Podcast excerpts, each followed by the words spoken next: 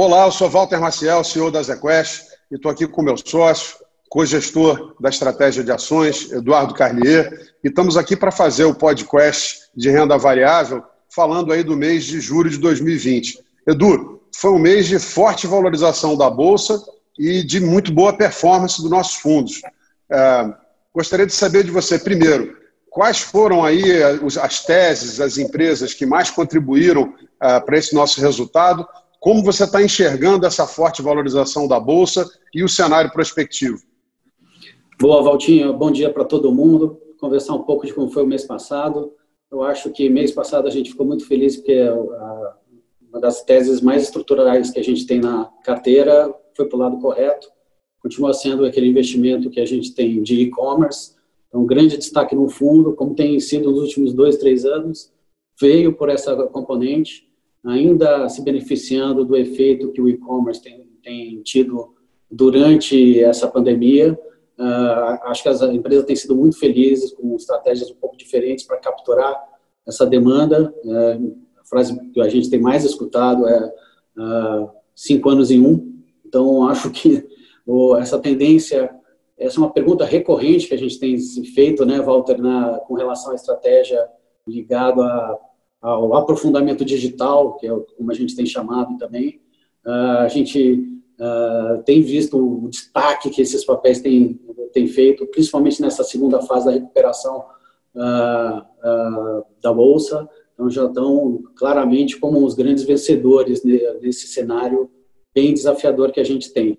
Eu tenho respondido para essa componente da, seguinte forma: dado a valorização que essa componente teve, eu acho que é normal até ter um pouco de realização aqui.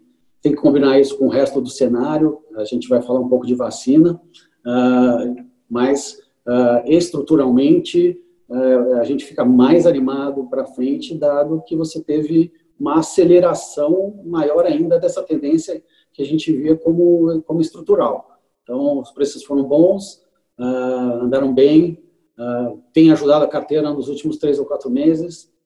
Talvez tenha uma realização mais técnica, mais conjuntural, conforme o mercado vai evoluindo, mas estruturalmente a gente continua muito confiante que essa tese uh, vai em frente.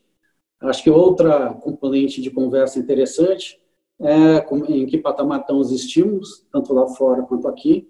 Uh, a gente tem visto o calor que tem tido na, na, na conversa aqui local sobre sobre o processo de auxílio do governo. Vamos ressaltar que isso está fazendo preço, a gente está começando a avaliar isso nos resultados agora, e o auxílio emergencial realmente deu um colchão de conforto para uma, uma faixa uh, importante da, da, da, camada dos negócios, da camada da população dos negócios. É muito uh, importante continuar avaliando qual é a trajetória desse auxílio, e qual é a pressão que a gente vai ver do lado fiscal olhando para frente. Ah, no ponto que a gente está, a gente acha que o auxílio permanece, continua sustentando o negócio, vai dar um pouco de fôlego para a gente ah, sair melhor dessa crise lá na ponta. Então, é um dos grandes temas que eu acho que a gente tem que discutir, além do, além do tema da vacina, que eu acho que você vai fazer referência aí também. É, falando de vacina, né? É eu acho que foi um primeiro semestre, como você disse, né? É, um semestre que durou anos é, é, de perda de visibilidade, de ter que refazer as contas, de olhar como as coisas foram evoluindo e de ser muito cauteloso. E acho que nós fomos felizes aí em olhar para temas de empresas que poderiam não só sobreviver, mas se beneficiar da crise. E você falou do e-commerce, é, eu acho que é um dos melhores exemplos. Também temos aí as empresas exportadoras é, com o real mais valorizado se beneficiando. Mas quando você fala de vacina, é evidente que nós não, nós não somos experts é, é, em vacina, nem epidemiologistas, mas uma vacina seria um game changer, né? teria uma simetria muito positiva, porque você começaria a ter menos receio de segundas ondas e você poderia ver outros setores se beneficiando. Então, vou juntar essa questão com a próxima. É, muitos investidores me perguntam, nos perguntam sobre uh, se a bolsa está uh, barata ou cara. Até algumas matérias recentes nos jornais, uh, alguns, alguns, algumas pessoas deram opinião usando o termo bolha. Quando a gente olha para a bolsa, apesar dela já ser uma seleção natural das empresas mais fortes da economia brasileira, tem muita diversidade ali. É, a Bolsa, em sua visão, é, tá cara ou barata, mas mais do que a bolsa, as boas empresas ainda dão oportunidade de entrada? Como você está olhando? Olha, esse é, um, esse é um debate, tentar resumir em três minutos, mas ele talvez seja muito mais longo. Né? É, eu acho que assim, a bolsa está cara ou está barata, depende muito do, da sua visão do que, que vai acontecer com os earnings. Né? Então, assim, a gente sabe que o ambiente de previsão de lucros para esse ano ele está muito conturbado, né? Então, até mesmo nos papéis que andaram bem, uh, eu acho que tem uma componente de entendimento de cenário importante, né? Que vai se materializando ao longo do tempo. Então, eu acho que a gente está no meio de uma rodada em que a gente confirma como é que foi o pior trimestre de todos os tempos na todos os tempos talvez seja um exagero, mas nos últimos dos últimos tempos. Então, uh, para fazer a tua para responder a tua pergunta, a gente deveria ver o final dessa, uh, desse período de divulgação de resultados, que, a grosso modo, na, no nosso entender aqui, ele está vindo muito bom para aquilo que a gente achava que ia vir bem, e está surpreendendo para cima até. E é para aquilo que a gente achava que ia ser mais impactado, está uh, vindo mal. Então, acho que sim, está uh, evidenciando muito que para o cenário que a gente viveu no segundo TRI, as previsões de, pelo menos qualitativas, para que lado estavam indo as empresas, pareciam razoavelmente corretas. O que a gente tem que ver é ainda a duração da crise, o potencial de recuperação da, de todas as empresas e vigiando mês a mês qual, como é que está se processando a abertura.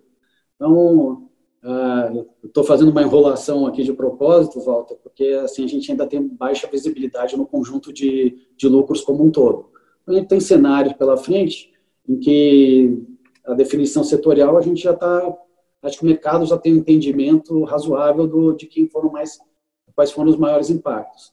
Agora, para a gente fazer o, o, exercício de earnings com, com critério, com qualidade para frente, a gente vai ter que ver ainda essa saída da, da crise de saúde como um todo. E, como, eu fiz referência, quanto que dura os auxílios que a gente está vendo nesse momento emergencial. Então, um ponto de preocupação que a gente tem, até para earnings, é como é que vai se sustentar o auxílio emergencial vis-à-vis -vis a recuperação e a normalidade da economia. Então, acho que uh, dá para a gente, a gente consegue fazer os cenários aqui, mas eu não acho que dá para cravar exatamente o que a gente está vendo. O mais interessante da conversa está na potencialidade de discutir os cenários, na minha opinião. Uh, de novo, fazendo referência à vacina, você consegue ter um negócio, tirar risco na ponta ou na perpetuidade para alguns setores que foram muito amassados durante a pandemia. Então, essa crise, ela foi uma crise que, quando a gente viu o comportamento de preços, teve um padrão de recuperação muito parecido com as crises que a gente viu anteriormente, mas teve um padrão muito diferente de recuperação setorial. Né? Dado o que a gente descreveu, setores não foram uniformes, dado o impacto. Então, se você cria um cenário de vacina com, com credibilidade, você tem uma oportunidade de, de, recuperar os setores que foram muito atingidos. Em especial, é, aéreas, shoppings, é, vestuário, que eu acho que é onde estão os, os, talvez as oportunidades com alguma componente de valor para frente. Além, obviamente, dos bancos, que provisionaram fortemente. Essa, essa é uma rodada de resultados que a gente acabou de essa já saiu, dá para comentar.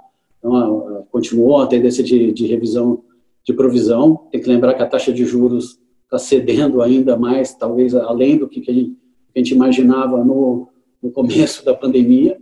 Então, acho que essa combinação toda ela continua favorável a ativos de risco. Tem que sempre tomar aquela cautela para não ter nenhum exagero.